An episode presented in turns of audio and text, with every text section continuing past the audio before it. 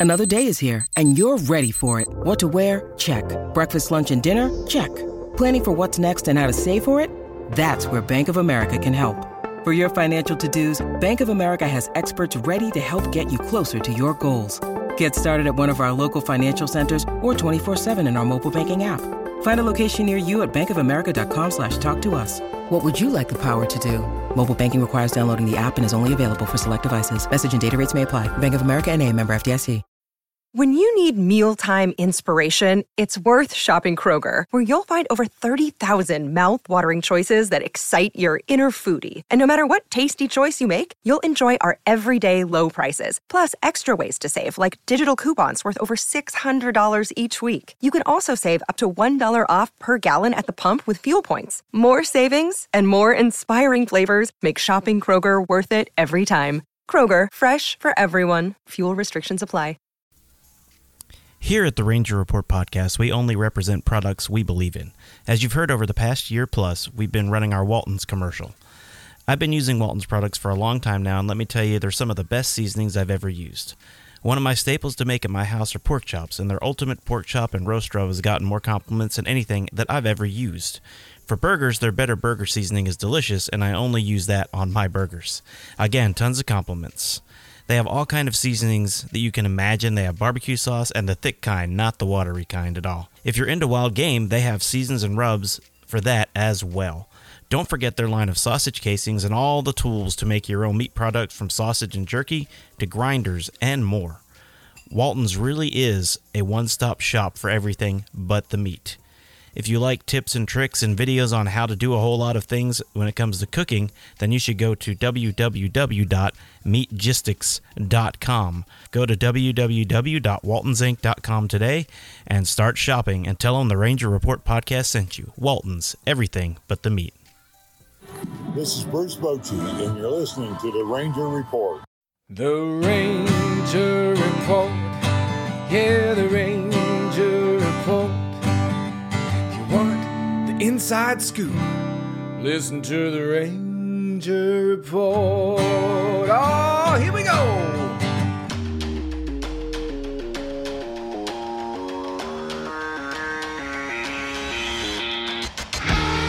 This is the Ranger Report podcast news, insights, predictions, interviews, and information about the Texas Rangers from the major leagues to the minor leagues. And now, here are your hosts, Ben Dieter and CJ Berryman.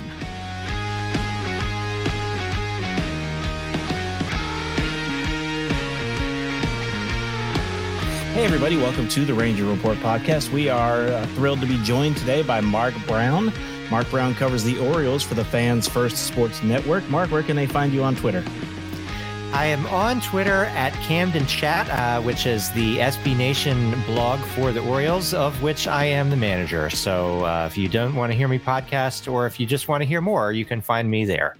That's right. And we are, of course, we talked earlier in the year when the Rangers had a series with them. Both teams were doing really well. But back then, I didn't imagine that the Rangers and Orioles would be playing for the American League Division Series for a chance to play in the ALCS. No, I certainly couldn't have imagined it either. Um, the Orioles, you know, they they haven't uh, they hadn't at that point really had sustained success. It was like, well, they've had a couple good months. Can they do it the whole year?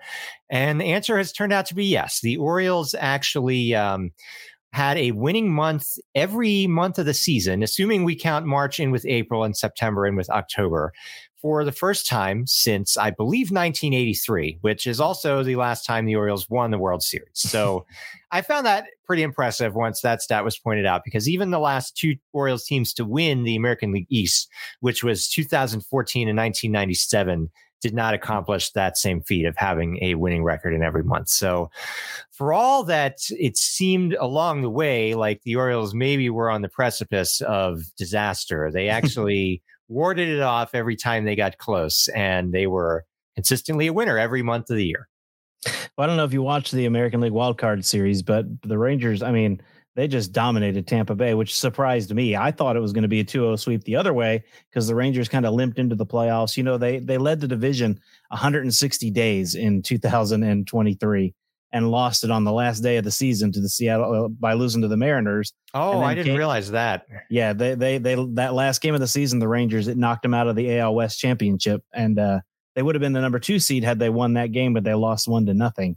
So uh, it, it's going to be an interesting series. But I think you know the Rangers, of course, last playoff series one was 2011, which of course went all the way to the World Series and then lost in Game Seven to the St. Louis Cardinals.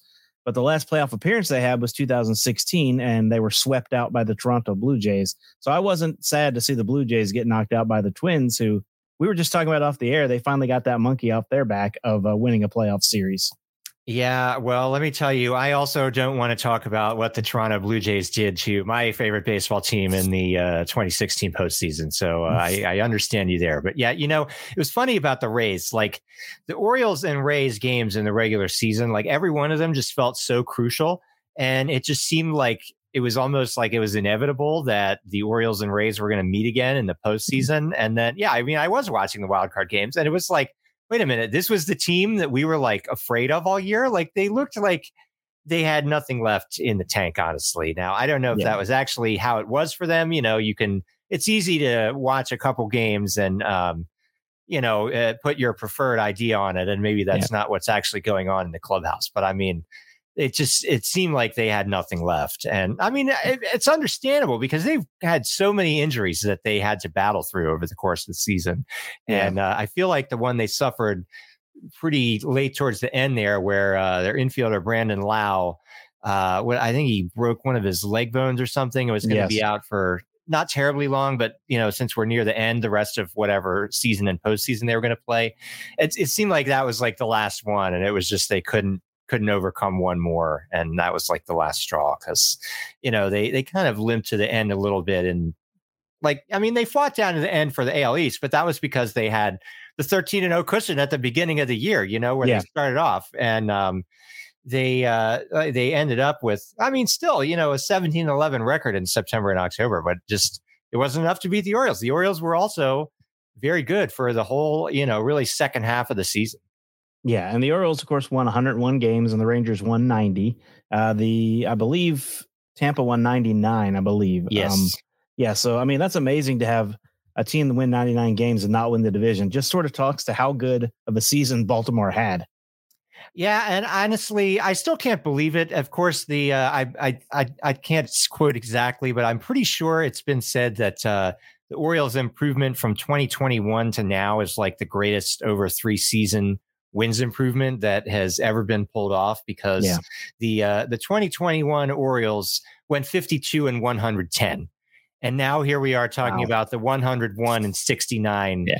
uh, 61, excuse me, 2023 yeah. Orioles. So it was it was a huge ascent and really it's rare that uh, teams that improved so much going from like 2021 to 2022, which they did uh, by winning 83 games last year. Uh, there's, I heard this in spring training. It was lodged in my brain all year. Basically, it was like 95% of teams that won like more than 20 games going from one year to the next. Law, they uh, they won fewer games in year three. Like they didn't continue building on it. It yeah. was it was a vast majority could not do that. And that was stuck in my brain as soon as I heard that in spring training game. Like all year, I was like, oh man, I don't know how it's going to happen, but there's no way the Orioles are going to keep improving. And, yeah. you know, not only did they win more, they won substantially more. Um, anybody that, uh, that bought an over on the, you know, at the sports books or whatever, that was set at 76 and a half wins for the Orioles. So the Orioles, um, pretty much cashed that almost by the middle of August. And yeah. then uh, even at the All Star break, I think the over under was like 90.5 or something like that. And they cashed that not terribly long after Labor Day. So just nobody, including me, a very dedicated Orioles fan, really believed they were going to do it, what they've done this year. And they just, they kept on winning. Uh, and it's, it's really been something. Well, you know, you think about it, and here, here's a stat I was going to give you for the Rangers this year. The Rangers had 33 blown saves in 2023. They're one of the first major league teams ever make it to the postseason with that many blown saves. They had more blown, blown saves than they had saves. They had 33 blown saves and 30 saves. And the amazing thing about that, you think they won 90 games and they were ahead in the ninth inning in 33 more games. So the Rangers were a much better team than even the 90 and 72 record shows because again, you know, 33 blown saves is an incredible number. Yeah, that's really seems. I don't want to say totally fluky, but because of course it's a function of personnel, and you just ha- if, if the team, you know, if they didn't assemble a good bullpen, that's what it is. But like, you could probably run the exact same relief corps next year, you know, exact same guys, and you Yeah. wouldn't have the, you know, uh, that that uh, 33 blown saves or whatever. Like, Yeah. you know that even even if you consider okay it wasn't a strong bullpen you wouldn't expect that outcome No, like I said, it's just insane. But I mean, obviously, if you if they win half of those, then the Rangers won 105 games this year instead of instead of 90, and that would have been you know. So offensively, I'm sure you kept up. The Rangers had an amazing year overall offensively, and then of course uh, defensively, they they committed the least errors that they ever have in franchise history. I believe it was 52. And then pitching, starting was great, but of course, you know the Rangers. You talk about injuries. They lost Max Scherzer, who they picked up at the trade deadline. They lost Jacob DeGrom early on in the season. Uh, Jon Gray is out right now, so the Rangers are really running on two two fifths of a rotation going into this series with Baltimore, and somehow they're still here in this series with Baltimore.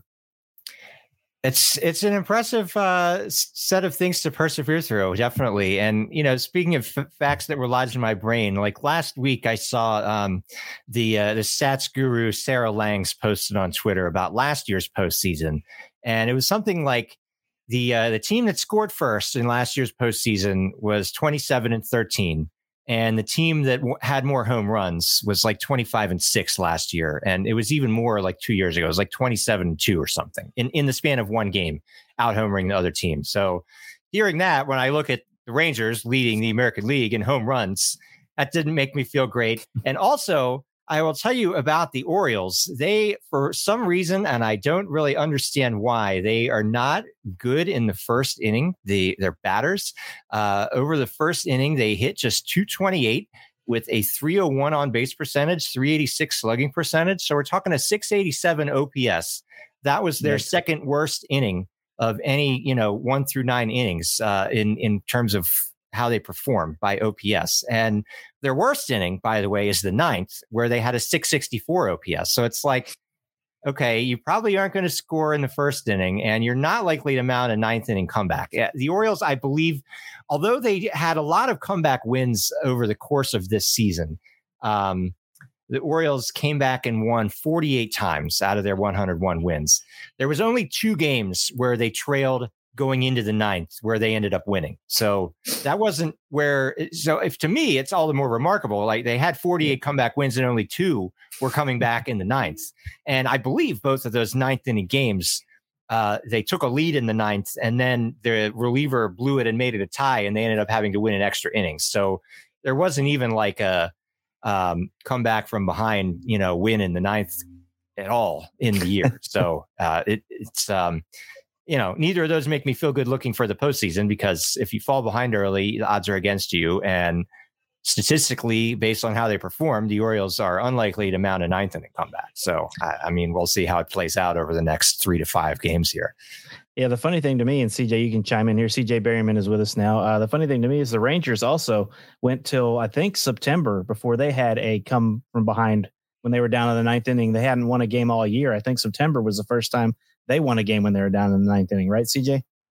That sounds right. Mark, it sounds that your stat there sounds kind of like the Rangers was 2016 then, where they had the record for most one run wins Yeah. in a season, and it was something it was something outlandish. And so it's it's kind of one of those stats that you don't want to see, you don't want to hear about. like, well, it's nice that we were able to win in the clutch, but this is come playoff time. It's something. It's it's just you never know. It's hundred percent different. And I tell you, we're happy to get out of Tampa Bay and that dumpster fire of a stadium that they've got over there. Well, its days are finally numbered, it seems. So, yeah, uh, hopefully. So, we'll see. Yeah, I, Well, that's I don't another- enjoy the trop either. That's another crazy stat. The Rangers are six and zero in the postseason at the Trop. Seven and zero now. Or seven and zero. Sorry, seven and zero after that series in the Trop. And So that's just now. that's just crazy to me. In the playoffs, yeah, in the playoffs, they've never lost at Tropicana Field in three tries. Well, the Orioles and Rays were basically never good in the same year before this year. One of the uh, other things that was pointed out, uh, the, the Orioles and Rays had like never been one and two in the AL East before. in the entire existence of basically the Rays. You know, they uh, they only came along whatever year, the 90, whatever, um, 98. And then uh, this is also the first year the Yankees and Red Sox were fourth and fifth in the modern AL. Isn't that East. So awesome? it is awesome. It was fun. yeah. Um, I think they had been last in the last two spots, like back in way back in the day when it was just the AL and it was like eight teams or 10 teams or whatever a couple times. But um, yeah, in, in division play, this was the first time Yankees and Red Sox were the last two spots. So, I mean, that, that was part of the season for the Orioles too. You know, um, the the fact is the Yankees and Red Sox had an off year, so that did give the Orioles an easier path. But I mean, they won a lot of games, and they they beat they, they beat the Yankees, they beat the Red Sox, and uh, those teams had their own problems. But I think still they would have been contending for a wild card based on how the Orioles were playing this year. Definitely a tough little better. division. Definitely a very tough division to play in.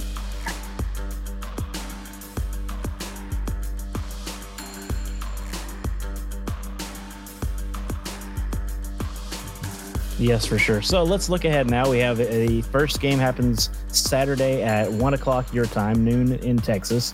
Um, so who uh, who's starting? Who's starting for Baltimore in that game? Bradish So is what I'm seeing. starting for the Orioles is going to be Kyle Bradish, yeah, and that was pretty much the no-brainer choice. Although he's cer- he's not, um, you know, a household name among MLB pitchers in the sense that it went into this year and everybody knew, okay, he's going to be good, and then he lived up to expectations, and it's like, okay, yeah, this guy, one of the top of the rotation pitchers in MLB, um, but he's done very well. He finished the season with a 2.83 ERA over 30 starts, and that was noteworthy among Orioles history because it's the first time going back to 1992 that an Orioles starting pitcher uh, that threw at least 150 innings had an ERA under three.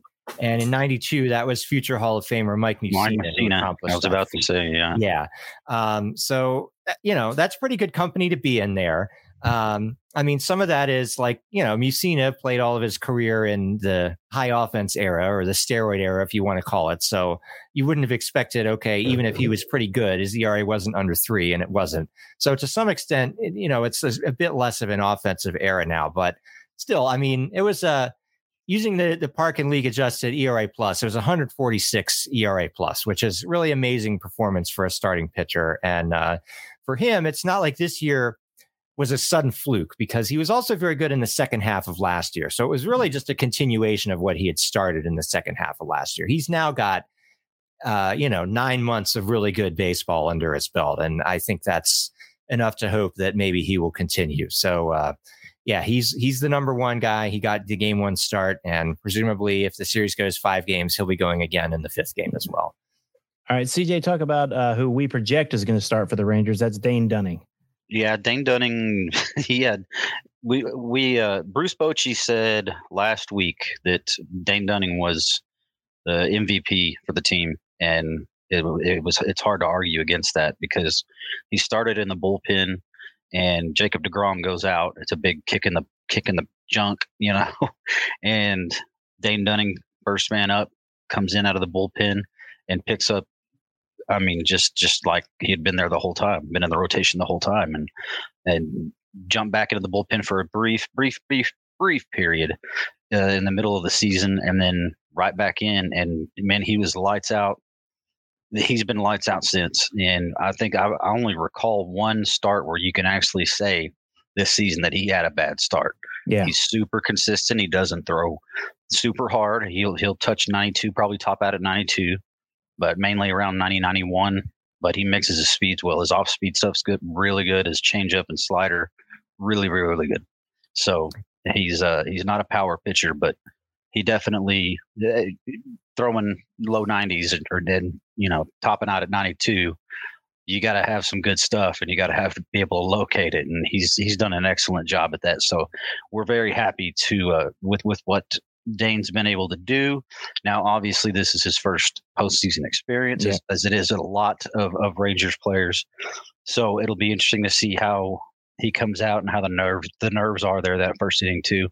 Um, it's good to hear that y'all aren't very good in the first inning. So no, it's really you know you uh, the odds are the Orioles will not score in the first inning uh, unless they you know they break the trend from the year. So Uh, you know, it's interesting hearing about Dunning there. It seems like a common trend of any team that kind of exceeds expectations is probably you're going to have guys coming out of nowhere based yeah. on the uh, preseason expectations well, we had no to, idea. Uh, to end up we being contributors. We yeah. didn't think Evan Carter was going to be up at all this year, and he probably wouldn't have had Adolis Garcia not injured his knee and had to get put on the IL. So it's a little blessing in disguise, I guess you could call that. So yeah, like you said, there's there's guys that there's always when you look at the postseason, always guys that you never heard of that end up making an impact that helps push the team over into getting into the postseason. And, and for that, Dane Dunning, I mean, I don't know where the Rangers are without him. Uh, Mitch Garver, yeah. another one. Uh, I don't know where the Rangers are without him, without his uh, September that he had, his September stretch where he was just killing the ball. And uh, don't know where they'd be really without Evan Carter now. I mean, it's it's been a strange, strange year. Uh, one that Bruce Bochy has said uh, he's never seen before in his managing career. So yeah, the Rangers were severely bipolar in 2023. They, very. They were, they were the best team in baseball for the first four months, or not the best team in baseball, but the best team in the American League West by far. And they were one of the worst teams in baseball in late August through late September. And I think they started in August 8 and 0.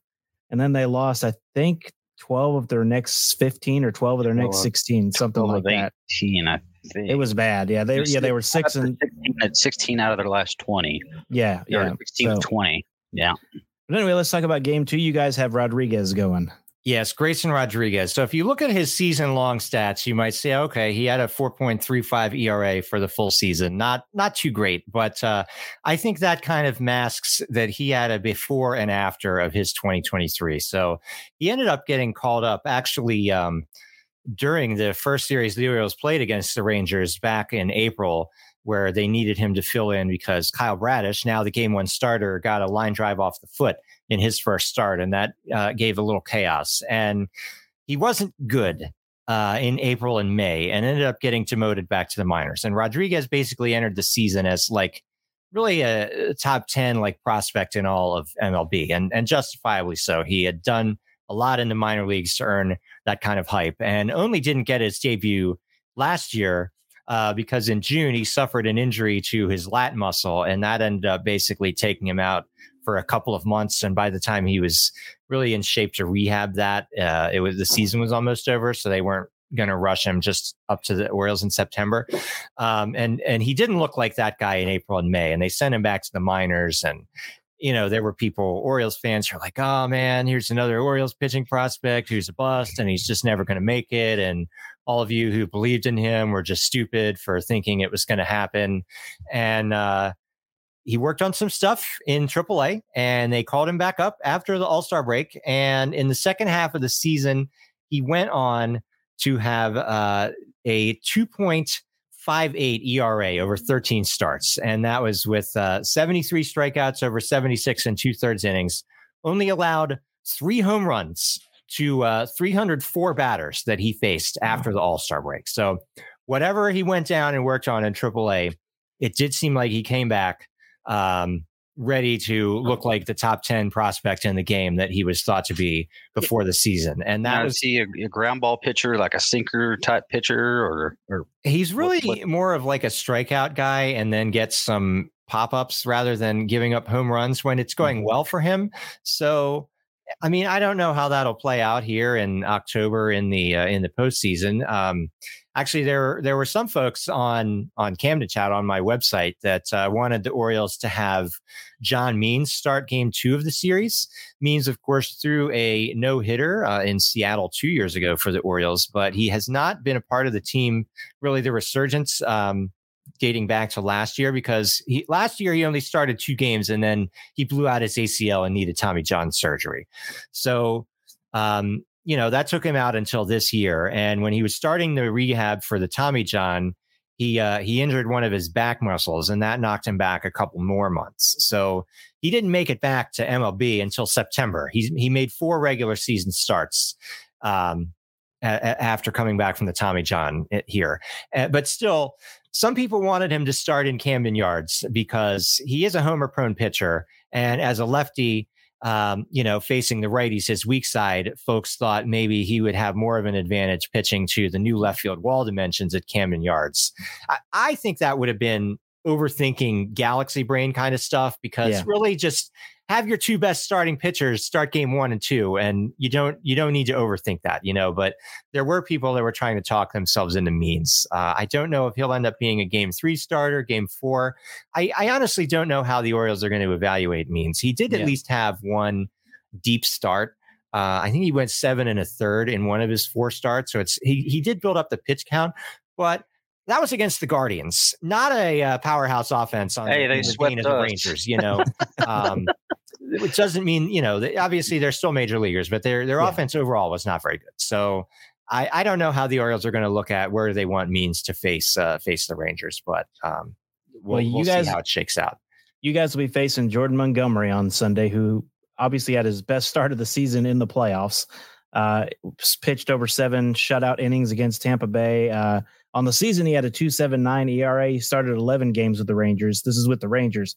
He had a 2.79 ERA. Um, you know, he struck out 58 in uh, 67 innings. Not, not really a strikeout guy. He's a ground ball guy. He does such a really good job. And that last start, if he builds off that, you know, it's going to be hard for the Orioles to get a lot of hits off of him because he was really, really good in that last start. Just shut down uh, Tampa Bay. Of course, he made that diving catch over on a bunt by first base. It was really incredible in that game. So Montgomery has been the only thing I think that really, well, not the only thing, but the pitcher that has taken over as the ace with no Degrom and no Scherzer in the lineup. He seems to be the one that's really picked it up, and he was kind of a quiet signing when the Rangers traded for him. No one was really excited about Jordan Montgomery coming over, but CJ, he's turned out to be our best pitcher in the month of September.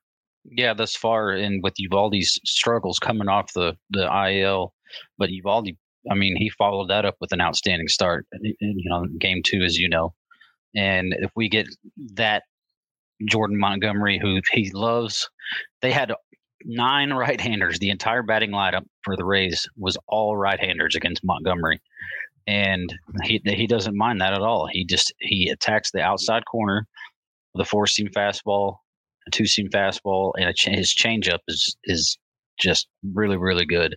And then what he like I like what he did in the going through the third going through the order for the third time. He started throwing breaking balls. He started opening up with curveballs. Just changed the changed his his uh changed his rhythm up and was getting ahead on breaking balls and then going back away uh, with fastballs and changeup. So he he's done excellent. And yeah, like you said, it it was uh not not a huge huge as a Max Scherzer trade. Not No. nothing like that. It wasn't it wasn't that high profile, but he has definitely been the Rangers' best pitcher since he's come over from St. Louis. Yeah, and I don't expect to see Scherzer back in this series. There's a small chance he could, but I don't expect to see Scherzer if the Rangers wind up advancing past this series. It's a possibility, but I still don't know if you would see him in that series. But I really think this game is going to come, or this a game, this series is going to come down to bullpens, which is where the Rangers have been their worst by far this year. Their bullpen was just, I mean, fans pretty much described it as a dumpster fire for most of the season. But the thing is, they've been good of late. They did great in the playoffs, so between Baltimore and the Rangers, I'm pretty sure you guys have the bullpen edge, Mark. Well, yeah. So here's the thing. I, I don't know how deep you guys are in Orioles injury news, but basically, a big part of why the Orioles bullpen was so great this year was Felix Bautista, the all star closer. And he ended up suffering a partial tear to his ulnar collateral ligament and is going to need Tommy John surgery. He suffered that uh, when I think is uh, like August 28th or something like that. So Oh. pretty close to the end of the season. Uh, they tried to have him do some rehab through September to see if maybe he'd be able to pitch through the tear and help in the postseason, but that turned out to not be the case. So they announced he's going to need Tommy John surgery. He's out till spring training 2025. So, I mean, that's a, that's a tough guy to lose. Uh, I mean, the Orioles they did without him. Their their ERA um, without Bautista in September in the last couple of days of August was actually identical for their relievers versus when before Bautista was hurt, as it turned out. But still, it's a tough blow.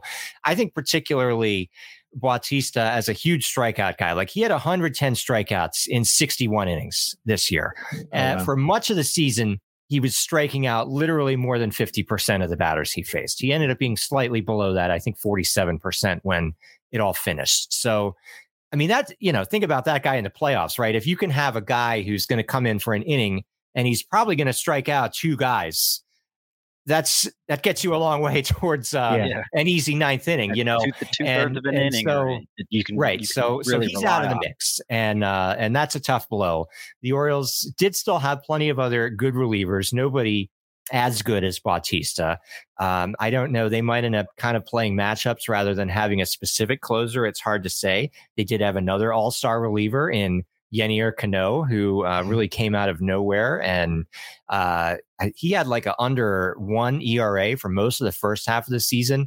Struggled a bit in June and July, and then bounced back uh, in August and September. Finished the year with a 2.11 ERA. He's more of a ground ball pitcher, so that's like okay. If there's a man on first, pretty good chance he's going to get a ground ball, maybe a double play.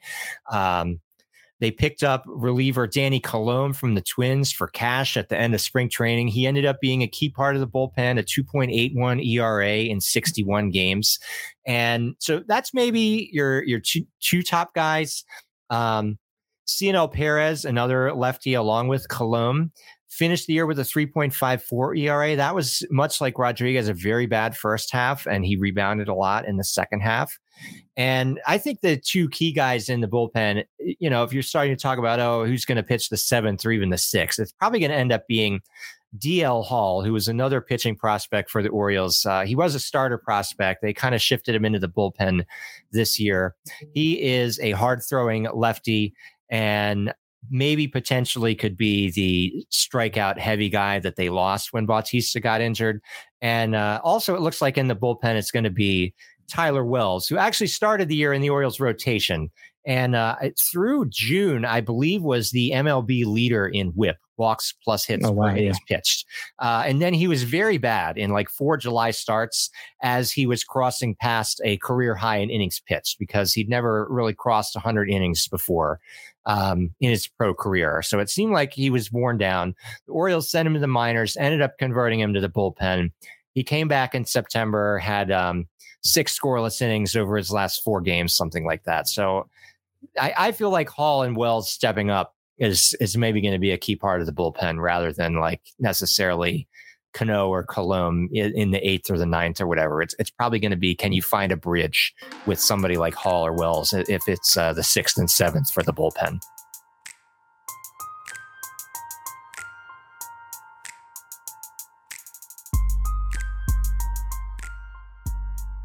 So CJ, let's let's talk about the guys that have been doing it since they came back and are healthy. Uh, seven, eight, nine. The Rangers have gone with Josh Sborz, then Aroldis Chapman, and then Jose Leclerc. Jose Leclerc was supposed to be the closer. Started the season just dreadful. I mean, I think his ERA was almost or over seven in the beginning of the season bad. as the closer. He had a bad Uh, spring too. Yeah, he had a bad spring. So anyway, they wound up taking him out. He got hurt. He rehabbed. He came back, and he has been really, really good since he came back. Chapman, uh, if you see Chapman on the second day, you guys are going to have a lot of fun. Just to let you know, Oh, is Uh, he one of these guys who's bad on uh, back to back? and terrible. whatnot? Chapman. Chapman, they gave stats during the last series. He has a 2.02 ERA on on his first day and a 7.79 ERA if he pitches back to back days. Wow. He has more walks than innings pitched when he hit on that second day. On the second day, yeah. so he is not. not if the. Rangers get in a place where they have to bring him in, then you guys will have some of those ninth inning runs you were talking about because he is not good on the second. Yeah, but the good thing that Leclerc has come back, and he was the guy Ben and I were thinking might get DFA'd at one Yeah. point during the season, and he he came back and, and uh, he was hitting 98 miles an hour Yeah. in the playoffs. I mean, just and he's got a nasty change, uh, nasty uh, slider, very Yeah. nasty slider. He does uh, make the make the hitter look silly slider, and coming off of the coming off of the the fastball that's that's now hitting 98 where he was hitting 94 95 it's a big difference and he's Yeah. hitting it with low he's he's hitting it location low inside corner the strikeout that he got to to end the game the other day and and get get us toward to the point where we are now was a low inside i mean just right where jonah heim called it Yeah. low inside corner 98 miles an hour 3-2 count and he he didn't he's unflappable he doesn't he uh, like they said on the the game the the broadcast said that he looked like he was uh taking a walk on the beach you know while he's out there trying to close the game because he just he's he's very calm so that was a huge boost. Josh Sborz has been the surprise for us this year. He's we always we knew he always had the stuff. The stuff was there. It's pretty electric, but he never was able to put a consistent he couldn't stay in the zone. He yeah. couldn't. He couldn't. He couldn't stay in the zone. He, he he would lose command. He'd have a good game or two, and then just lose it for five. But not. You know, it was about midway through the season he really started to come on and put some consistent outings back together, and he, earned his spot as being a, a guy that would come in in tight situations and high leverage situations later on in the games. And so you'd look at him for sure being the seventh inning guy. Um, so it, it, it looked a lot better than it has been all year long in the playoffs where only you know they only the, the rays only had one hit off the bullpen in two games so one run it, one run i'm sorry um no you're right one hit i'm sorry off the bullpen one hit one, one no run. runs yeah no the and, run was off of Eovaldi. oh that so. was Eovaldi. Yeah, yeah, that was. Yeah. Oh. so yeah they they did they did outstanding in the playoffs and um, so it, yeah. if we if we get that bullpen, the same bullpen that uh, that we got in Tampa Bay, it'll be it'll be tough on the Orioles. But but if we revert back to what's you know the previous 162, we don't have a whole lot of confidence. Yeah, the problem is the Rangers can't can't seem to hit and pitch at the same time. Right. You know, well, except for those two get wild card games, because mm. the Rangers, you know, had scored the most runs of any team in baseball this year. They hit the most home runs of any team in baseball, but they also got shut out like eight or nine times this year, and then had oh, games yeah. where they had games where they just. I mean, it looked like they had never played baseball before. They're, John, just hacking, hacking at everything poor Jon Gray. It seemed like every time he pitched, he never got runs. Oh yeah, Jon Gray lost two to one back to back one to nothing games where he pitched complete, complete games game. in both of them. Complete games, one run allowed with the Texas offense, and got no help. Yep. So that he's he's on the injured list, so you won't see him during this series. All right. So mm-hmm. offensively, both these teams are really good. So let's let's go ahead and throw our predictions out there, guys. We'll start with you, Mark. Who do you think wins the series? How many games? You know, I am uh, congenitally unable to believe in the Orioles. I actually put on Camden chat Rangers in four. I, I will tell you why. I did have a reason, and it's because the Orioles' offense uh, was pretty bad for the last two weeks, and so it didn't fill me with confidence that they're going to be able to come out and probably score the amount of runs they're going to need to be able to score. And so that was why I said that. But also that's because um, as I joked on my own podcast, like my learned life experience in nearly 40 years of life as an Orioles fan is not full of positives. um, this is, I think, the sixth time in my life they've been in the postseason at all. Yeah. Uh, so it's it's just like, and and going back to like this was not the year they were supposed to start being good, you know. So that was like another thing fans were wrestling with through the years. Like this isn't even the major prospect heavy team that we were all imagining that would start being good maybe like next year. It's almost yeah. like they arrived a year earlier than expected. So like I don't know what to make of all of these guys. They've a number of them had good years. Like the Orioles ended up having a pretty darn good outfield trio: Austin Hays, Cedric Mullins, Anthony Santander, basically all having career years. I wasn't sure that any. Maybe I, I didn't think like two thirds of those guys were going to make the next great Orioles team. I thought it was going to be the prospects replacing. The and so, them. like I, uh, the Orioles won 101 games this year, right? But like I've never been totally sure what to make of them. And now I'm sitting here like, okay, can they win in the postseason? I cannot click to my brain and say, yes, I see it happening. So yeah, Rangers in four was what I put on uh, on Camden chat. We'll see um, if they exceed my expectations.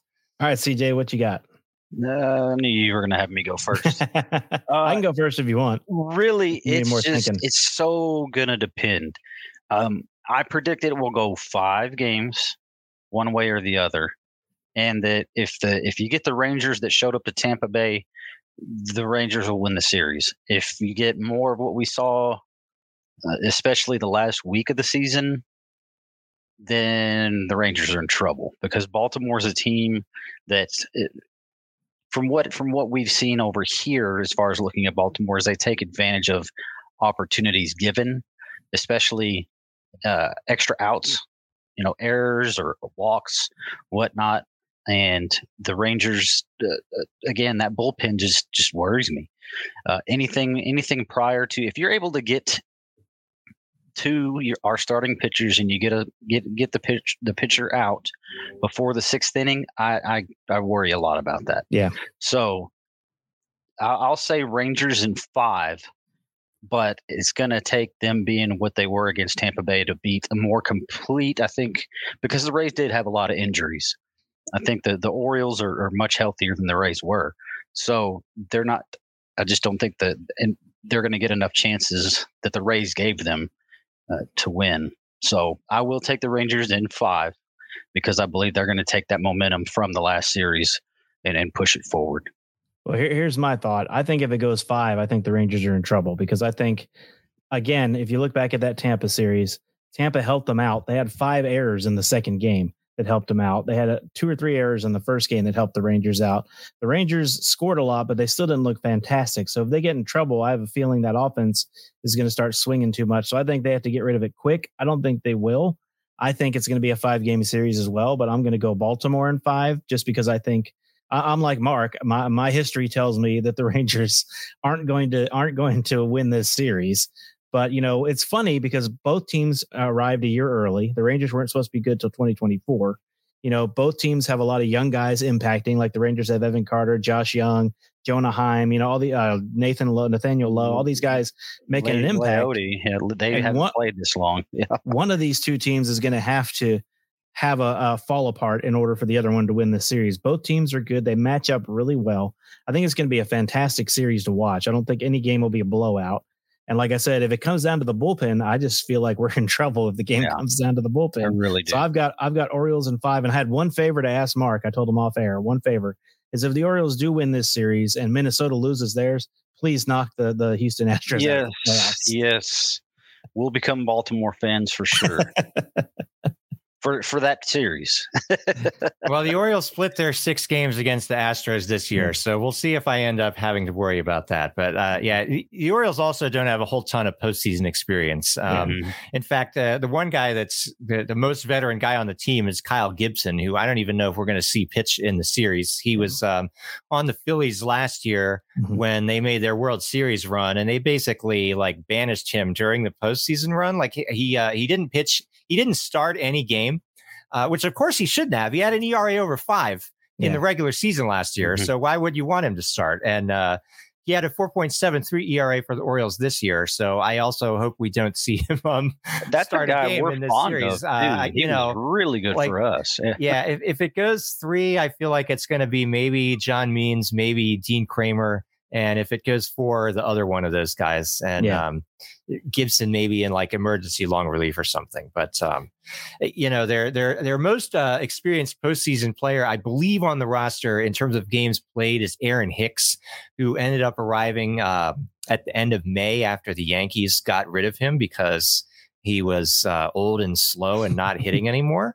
Yeah. And he was revitalized pretty good amount coming to the Orioles. It turned yeah. out maybe just needed the change of scenery. Finished with the the season with the Orioles with a uh, 381 on base percentage with the O's in 200 uh, at bats. Wow. It's 236 plate appearances. Pretty and uh, he, he he looked really slow in the outfield in September. I, I hope we don't see him out there. Certainly not in any late innings, but you know, I mean, that was, and you do want to talk about unexpected guys. That was another one. Like, yeah. no one could have known he was going to be on the Orioles at the start of the season. And uh, they brought him in in response to Cedric Mullins uh, getting injured. And Mullins ended up missing about a month. And Hicks was good enough that they kept him around even after Mullins was back. Uh, he's kind of, eh, although as a switch hitter, he's kind of been like a platoon uh, a guy and he's been doing well. So uh, again, I, you know, I don't know. I, I cannot believe in the Orioles. Uh, I'll also tell you the last time I believed in the Orioles uh, was the 2014 American League Championship Series when they were playing the Royals.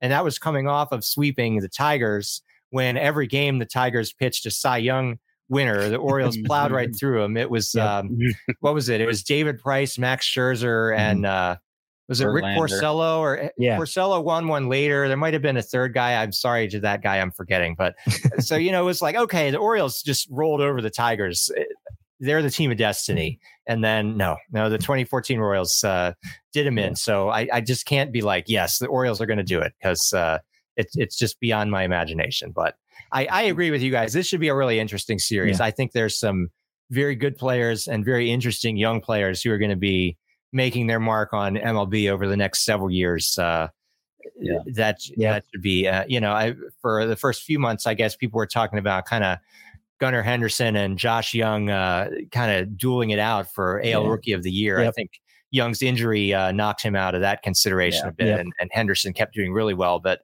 you know that that's a that's a pair of young guys that should be interesting for years. Um, I, I, it's it's two teams that seem like they're this is not the best they're going to be in the mm-hmm. next two to three years. And, yeah, this uh, isn't a, just it, a, it, a Cinderella one time show up. Yeah. You know, you know, it, yeah, it could be looking back in like 10 years or 15 years, like the rosters that are here. Like you could have some players that end up having some really good careers, kind of like when I look back on the Orioles that were in the postseason in the 90s, like 1996, 1997. In 97, in the division series, they played the Mariners, and there was like, I think there was like six future Hall of Famers on on those rosters, and that's not counting Alex Rodriguez, who's his own complicated case, who was, of course, at the very beginning of his career on the Mariners, and then um, Rafael Palmeiro, also a complicated case on the mm-hmm. Orioles. But yeah. you know that those were loaded rosters. look at yeah. look at the '97 division series between the Orioles and Mariners, and I'm not saying there's going to be multiple Hall of Famers in this series, but I think you know if we look at it 10 years down the road, it's going to be like, wow, there were some guys who had some really great careers that uh, yeah. you know cut their postseason teeth in this Orioles Rangers ALDS. Yeah. Well, Mark, I have a strong feeling that this isn't the last time the Rangers and Orioles are going to meet in the playoffs in the next five or six years because both teams, like you said, young nucleuses. Both teams got some budding stars, and both teams are they're a year early. So next year, you know, we could see this exact same matchup again next year. Um, we'll have to wait and see. But thank you so much for joining us tonight, Mark. Thank you guys for having me. I'm. It's going to be an angst-ridden series for both of all of us, I think, and uh, I'm already nervous. Good, good luck to the winner going forward. In any case, totally right agree. I, am rooting right for whoever wins this series. That's all I'm saying. yeah, pretty much. Yeah. All right, Mark Brown. Thank you so much. Thanks for listening to the Ranger Report podcast. Find us on Twitter, Facebook, and at therangerreport.com.